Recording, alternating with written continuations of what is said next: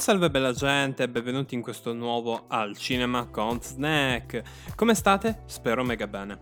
Dunque, il film di oggi è... Siete pronti? Pronti? Vabbè, il titolo l'ha detto. Oggi iniziamo la trilogia prequel. Mamma mia. Allora, allora.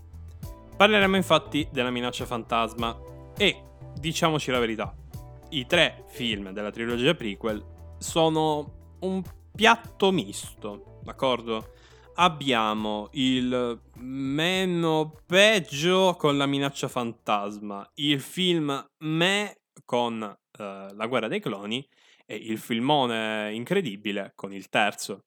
È una trilogia strana, una trilogia molto particolare e che per certi versi ha dei punti di forza incredibili ed innovativi e dei punti deboli che sono veramente scialbi, stupidi e quasi evitabilissimi, anzi evitabilissimi, punto, non quasi, soprattutto con la guerra dei cloni. Ma, ma, la minaccia fantasma, come appunto voglio farvi trasparire da questa introduzione, non è un film che non mi è piaciuto, ma neanche un film che ricorderò a lungo. Ma a sua volta non è un film che dimenticherò facilmente. È strano, è tutta una roba strana.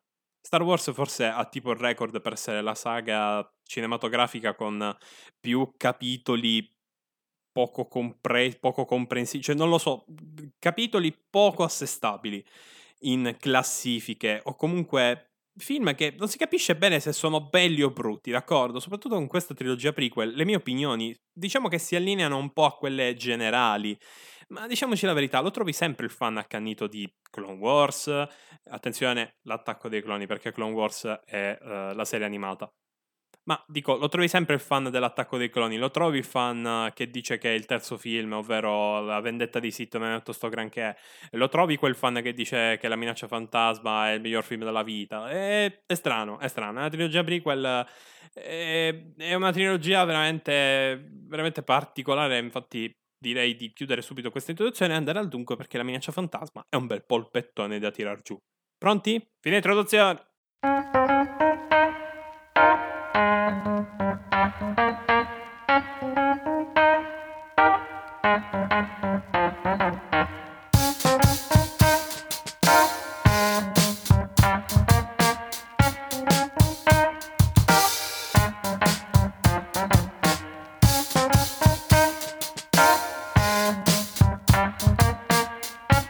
La minaccia fantasma è un film che colloco nella mia personale lista dei film preferiti di Star Wars tra il quarto e il quinto posto. Non perché sia un film di per sé brutto, anzi è un film, va bene, io gli darei un 7, un discreto.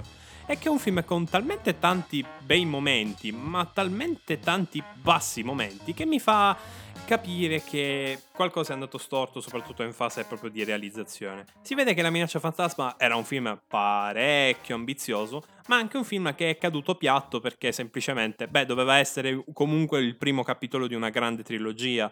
E infatti si vede come questo film si castri da solo perché, ok, vuole fare delle cose, ma poi però si ritrova a farne altre perché, per, perché l'idea originale era un'altra. È come se ci fossero due film due film che si picchiano tra di loro ed è strana questa cosa perché un film è figo, un film è un po' me. E indovinate qual è il lato me? Esatto, la parte avventurosa. Non voglio essere cattivo, ma i film di Star Wars non sono sempre stati, ok, dei film d'azione nudi e crudi, ok? Soprattutto i primi tre film avevano un po' quel sapore fiabesco, ok, avventuroso, del sense of wonder, come mi piace dire a me. Ma la trilogia prequel, soprattutto con l'attacco dei cloni, proprio cambia radicalmente e passa dall'essere avventura a essere quasi un thriller d'azione. Insomma, è proprio il fatto che questa minaccia fantasma doveva ancora cercare di inquadrarsi in un mondo nuovo che non accettava di buon occhio film, diciamo, più sull'avventuroso, si cominciava ad andare più nel filone dell'action, nell'edgy. Vi ricordo che gli anni 2000 sono letteralmente l'inizio di quel periodo in cui tutto quanto, se non era dark, non era una roba felice. Cioè, vi ricordo che su Recette Clank, eh, tipo, già il primo capitolo era parecchio dark nell'umorismo, non so se vi ricordate, tutte le illusioni sessuali, santo cielo. Oppure Jackson Dexter che dopo il secondo capitolo hanno deciso di fare tutto dark, violento e simili. Prince of Persia che dal secondo capitolo della trilogia per PS2 eh, diventa addirittura heavy metal di ispirazione. Insomma, eh, poi ci sono anche i film tipo Resident Evil che, mamma mia, que- quella serie di film ha svaccato all'istante, cioè neanche il tempo capi, di pensare, ma facciamo una serie di film su Resident Evil, boom, svacca. E poi Matrix, insomma, era tutto un periodo dove tutto quanto doveva essere darchettone, futuristico, edgy, eh, proprio, capite, no? E il periodo era quello. E quindi vedere una minaccia fantasma che un po' è edgy, un po' è anni 2000, un po' è ancora ancorato, diciamo, ehm, a quelle che erano appunto le basi dei vecchi film di Star Wars, dà un effetto strano, dà un effetto di film che per carità ha un suo fascino, perché la minaccia fantasma comunque sicuramente non gli si può dire niente, ma ha un suo fascino, ma che allo stesso tempo ha delle scelte in sé contrastanti. È come vedere il passaggio da un tipo appunto di, mhmm, di, di, cinema, da un modo di intendere il film di intrattenimento a un altro intrattenimento. Diciamo che i film di Star Wars sono quella perfetta via di mezzo tra autorialità e intrattenimento, dai, diciamo così. È l'autorialità nell'intrattenimento, mm? un po' come James Gunn, no? Quello stile là. Ecco, per me Lucas ha eh, fatto una roba. George Lucas ha fatto una roba, ovvero cercare di mettere nel calderone più cose possibili in modo tale da rendere questo primo film esplosivo. Ce l'ha fatta sicuramente, perché La minaccia fantasma è un ottimo inizio per appunto una trilogia che poi, soprattutto nell'attacco dei cloni e nella vendetta dei Sith, scoppierà di elementi di trama incredibili. Però bisogna anche dire che è un mezzo pazzo falso, perché stavo per dire pazzo, vabbè.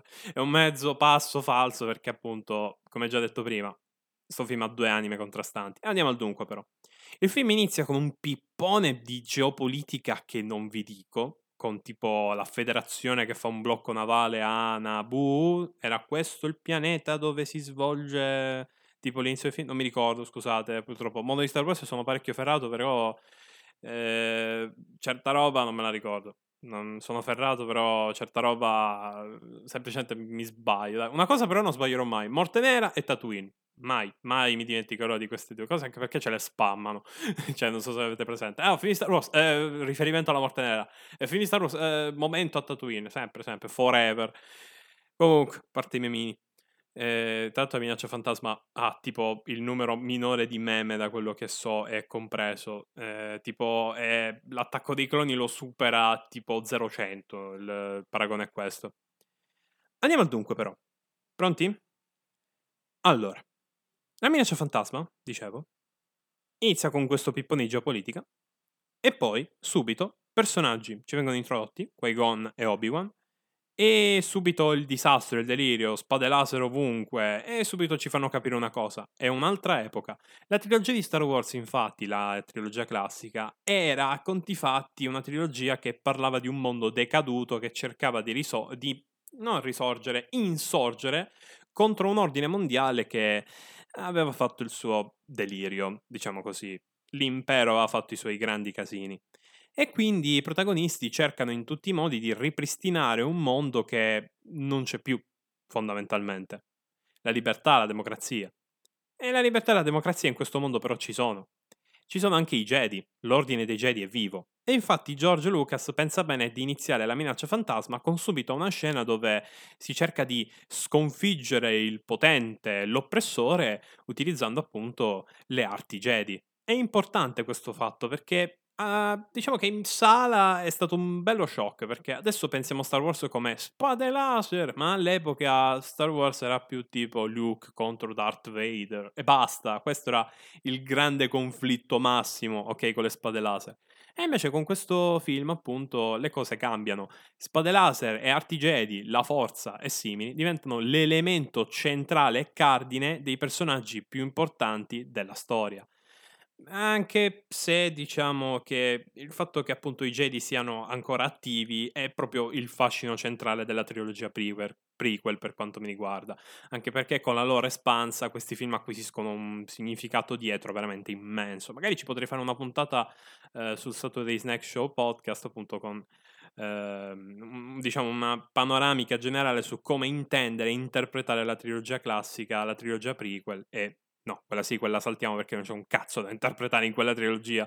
Che non ci hanno capito niente manco loro. Figuraci, eh, cioè, figura, eh, figuriamoci se noi stessi, ok, noi fan, ok, cominciamo a comprendere qualcosa. Perché vi ricordo che Palpatine compare a, ca- a cacchio proprio, a cavolo, nei romanzi dell'ascesa di Skywalker, nel romanzo dell'ascesa di Skywalker. C'è la spiegazione del perché Palpatine è vivo e nel romanzo, fondamentale, la spiegazione è proprio quella completa che comunque fa qua da tutte le parti, ma è nel romanzo, quindi figurate, figuratevi che monnezza. Mm? Ed è canon, eh? Sia chiaro. Ora, di questi problemi non li abbiamo nella trilogia prequel. Anzi, ripeto, la roba espansa potenzia il messaggio già presente nella trilogia originale. Nella minaccia fantasma il messaggio è che semplicemente parliamo di un'origin story di Anakin, ok? E parliamo anche della origin story di Obi-Wan Kenobi. Scusate, Ben Kenobi, per i fan della trilogia classica. Obi-Wan è un fan favorite proprio perché nella trilogia prequel ha un percorso di crescita, di maturazione semplicemente perfetto. Non ci sono sbavature, è un personaggio che parte dall'essere indisciplinato, giovane e intraprendente all'essere saggio, meticoloso, metodico e soprattutto la meme machine che nella vendetta dei Sith ha tipo fatto impazzire migliaia e migliaia di persone, tra cui me, grazie McGregor di esistere. Ok, sei il miglior attore della vita, dategli un Oscar solo per Hello There. Ok, ok, non divaghiamo. Quindi, se ci fate caso, ci sono due percorsi che iniziano, due personaggi che hanno, diciamo, la loro, la loro storia semplicemente iniziata in questo film, e poi abbiamo Qui-Gon, che ci fa un po' da Caronte in questa storia in cui ha più screen time degli altri perché ci deve fare un po' da guida turistica a quello che è il mondo di Star Wars di quel periodo. Dovete capire che passiamo appunto da questo mondo decadente a questo mondo con fazioni vere e, vere e proprie che si danno battaglia o che stanno iniziando a darsi battaglia. La Federazione, il Consiglio Jedi, la Repubblica. Dovete capire che queste fazioni hanno ognuno un motivo, un senso di essere, di esistere. E Qui-Gon ci serve da Caronte proprio perché, se ci fate caso, non è direttamente schierato né appoggia nessuna di queste fazioni, nonostante sia in mezzo proprio a questi conflitti. Anzi, sia addirittura il punto cardine, secondo appunto la trama della minaccia fantasma. È Qui-Gon che viene incaricato di fare robe con la principessa. Oddio, detta così è orribile, però il concetto è quello. È Qui-Gon che viene inviato insieme ad Obi-Wan per gestire la crisi portata dalla federazione. È Qui-Gon il personaggio che deve prendere decisioni affinché la missione vada a buon fine con la pace, volemo sebbene tutti, senza guerre. Sono concetti che a una prima visione così svogliata non arrivano, ma secondo me, se appunto ci fate caso, danno spessore anche un po' a tutta la storia. Stiamo quindi osservando una missione dove abbiamo un personaggio che è un po' in conflitto sia con se stesso che con gli interessi di tutti i partecipanti alla causa abbiamo una federazione che se ne sbatte altamente del capitale umano, delle persone, va bene, e vuole solamente lucrare, avere una libertà così dal nulla. La Repubblica che è insufficiente in quanto democrazia debole per fronteggiare appunto questi problemi. E poi un ordine Jedi cieco che cerca sempre di risolvere le situazioni nel modo più Jedi possibile, nel senso che le risolvono a colpi di spada laser e pensando fondamentalmente molto poco. Quindi molto poco è, è proprio brutto da sentire. Comunque, pensando pochissimo, va bene? Meglio dire. E Qui-Gon è in mezzo, perché lui è, mm, il canon ce lo dice, proprio i libri, è un Jedi del lato cosiddetto grigio. Ora non lo so se il nuovo canon ha spazzato via questa definizione, ma Qui-Gon è del lato grigio. È una cosa che possiamo comprendere da tanti fattori. Numero uno, il suo non essere schierato direttamente con nessuno. Numero due, il suo non essere poi così tanto fedele all'ordine Jedi. Numero tre, il suo prendere decisioni e il suo utilizzare la forza come mezzo per arrivare a qualcosa anche per se stesso. Fateci caso, Anakin, il percorso di Anakin, nasce da una volontà diretta di Qui-Gon. A Qui-Gon, cioè, che cavolo c'ha pizza con uno schiavo in mezzo al deserto, un bambino schiavo in mezzo al deserto? È una sua volontà personale liberarlo. Ed è questo il punto, secondo me. Qui-Gon è un personaggio fighissimo perché appunto è molto, molto, molto umano rispetto alla media generale. È umano, è un Jedi umano, è quel, è quel Caronte, proprio perché non è direttamente uno specchio sulla quale vedere tutto. anzi, è più una sorta di uh, punto nevralgico dalla quale comprendere le ragioni di tutti i personaggi. Mm? Dovete vederlo un po' come, come uno scambio del treno, d'accordo? Solo che ci sono tipo 3-4 binari che ci fanno comprendere gli altri personaggi.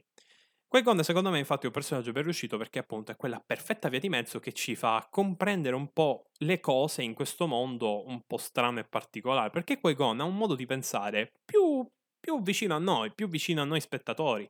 Non è un modo di pensare Jedi, non è un modo di pensare fede- da federazione, non è un modo di pensare da eh, tizio della Repubblica, non è un modo di pensare di un Sith. È una persona che sta lì, agisce, perché appunto è nel lato grigio, è quel lato del perfetto equilibrio, è il lato dello spettatore che sta cercando di comprendere la situazione attorno a sé. È perfetto, semplicemente perfetto. Come già detto prima, il percorso di Obi-Wan e Anakin viene appunto introdotto qui. Obi-Wan, come già detto prima, ben, ben, scritto, anche se in questo film non è che faccia troppe cose, almeno non fa tante cose fino alla fine del film, fa il delirio. E poi, dopo tutta sta roba, rimane solo una cosa di cui parlare, bimbi. Le due facce, i due lati di Star Wars. Ora, quello che... la minaccia fantasma. Quello che avevo detto prima, ovvero dei due film che hanno conflitto diretto, è proprio il punto. Se i presupposti sono di un film introduttivo, perché accidenti ci sono due anime in conflitto totale? Perché appunto vi ho spiegato prima perché c'era il conflitto. Eh, cioè il conflitto proprio di idea, di ideologia dietro il film. Perché le due anime quindi? Perché George Lucas voleva appunto, secondo la sua visione, creare due binari sulla quale la storia si sarebbe appunto sviluppata. I due binari però sono talmente tanto in conflitto e talmente tanto opposti da picchiarsi tra di loro. Ed è appunto il percorso di Obi-Wan Qui-Gon e la storia di Anakin. La storia di Anakin è la storia di un film proprio d'avventura, classico, tipo i Goonies, tipo, eh, tipo Mamma ho perso l'aereo, a sti livelli qua. Solo con un tocco di serietà perché comunque l'ambientazione è quello che è. E poi c'è il binario di Qui-Gon e Obi-Wan che è serio, spade laser, conflitto tra Jedi e Sith che sta per nascere, questa figura losca che sta, bra- sta proprio, capito, bramando di fare un casino apocalittico. E poi, poi c'è lui, Darth Maul. Darth Maul che è iconico, non si sa letteralmente perché, è figo, fa cose, non parla quasi mai, letteralmente dice due frasi Eppure è diventato iconico da morire. Basta solo vedere la minaccia fantasma per innamorarsi di Darth Maul, ok? Veramente, vi, vi dico, vi, vi sfido. Anche se suo screen time è veramente poca roba. Il problema è che questi due filoni hanno un problema. Non sono definiti perché nella storia di Qui-Gon e Obi-Wan c'è Jar Jar, ed è un problema. E, e, credo che il secondo Jar l'abbia proprio ucciso sfumando la voce perché è, è, mi, mi, fa male parlare di Jar Jar. Allora, Jar Jar è un problema in questo film. È imbarazzante, è cringe, è rompipalle e soprattutto, mamma mia, ci fosse stata una volta che avesse fatto effettivamente una battuta divertente. Sempre per quella storia che George Lucas voleva metterci sempre la mascotta caruccia in ogni film, sempre per quel motivo là. Ecco, Jar Jar infetta la storia di Qui-Gon e Obi-Wan con soluzioni di trama becere, inutili. Tutto questo per alleggerire un tono che non aveva bisogno di essere alleggerito. E poi abbiamo la storia di Anakin, che appunto è un po' più leggera, che però ha dei toni dark e seriosi, che non aveva bisogno di essere dark e seriosa. Secondo me era buona cosa rendere i due lati del film completamente, ok, una roba a parte, che si toccano perché comunque i personaggi si conoscono, interazioni e la storia è sempre quella, e da lì dipanare una storia che poi magari sarebbe culminata in una roba super seria. Non che il finale abbiamo la battaglia finale tra Qui-Gon e Darth Maul e poi un momento da, preso da mamma ho perso l'aereo. Mi sto riferendo al momento in cui Anakin fa un casino a caso con una nave da guerra che roba, che robaccia, mamma mia, non la potevo guardare. Cioè, è, proprio uno spezzare il ritmo non richiesto, è uno spezzare la magia del film non richiesto. E secondo me questo è il motivo per cui questo film è percepito in maniera così tiepida. perché è strano, non è proprio un filo logico, è più una serie di strade imboccate e poi interrotte, e poi imboccate, poi di nuovo interrotte, poi boom, finale figo, però bella lì. È un film strano. Secondo me, con un cut migliore, con due idee migliori, La minaccia fantasma sarebbe stato un bel film da ricordare per tantissimo tempo. E invece con il film che ci siamo ritrovati ora abbiamo, ok, un film iconico, con un sacco di spunti, un sacco di caratteristiche sfumature dei personaggi dannatamente interessanti, come vi ho appena descritto poco fa, e poi però c'ha queste storpiature, queste distruzioni di momenti importanti ehm, della storia che mhmm, rovina un po' quello che doveva essere. È un ottimo inizio? Ni, medio, è un medio inizio. È un brutto film? Assolutamente no, ha degli alti interessanti. È un bel film? Eh, insomma, consigliato, ma se ti piacciono questi film sul grigio, ecco, se non sei affamato di capolavori, staccela larga.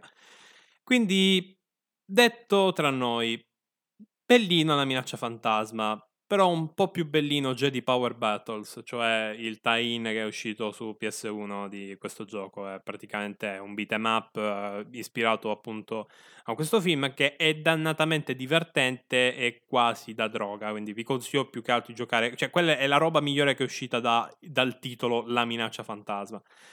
E poi, vabbè, ci sarà da fare un massacro incredibile per l'attacco dei cloni. Anche se in quel film abbiamo una roba simile, solo che forse, forse c'è anche il problema che l'attacco dei cloni ha il problema noia. esatto. È, è, difficile rendere noiosa una space opera con spade laser e poteri mistici, ma ce l'hanno fatta. Ma ne parleremo appunto eh, nella prossima puntata di Al Cinema con Snack. Spero comunque che questa recensione di Beh, questa discussione, ok, più che altro perché scienzione, eh, non ho parlato semplicemente di tutto il resto perché comunque, vabbè dai, accenniamolo.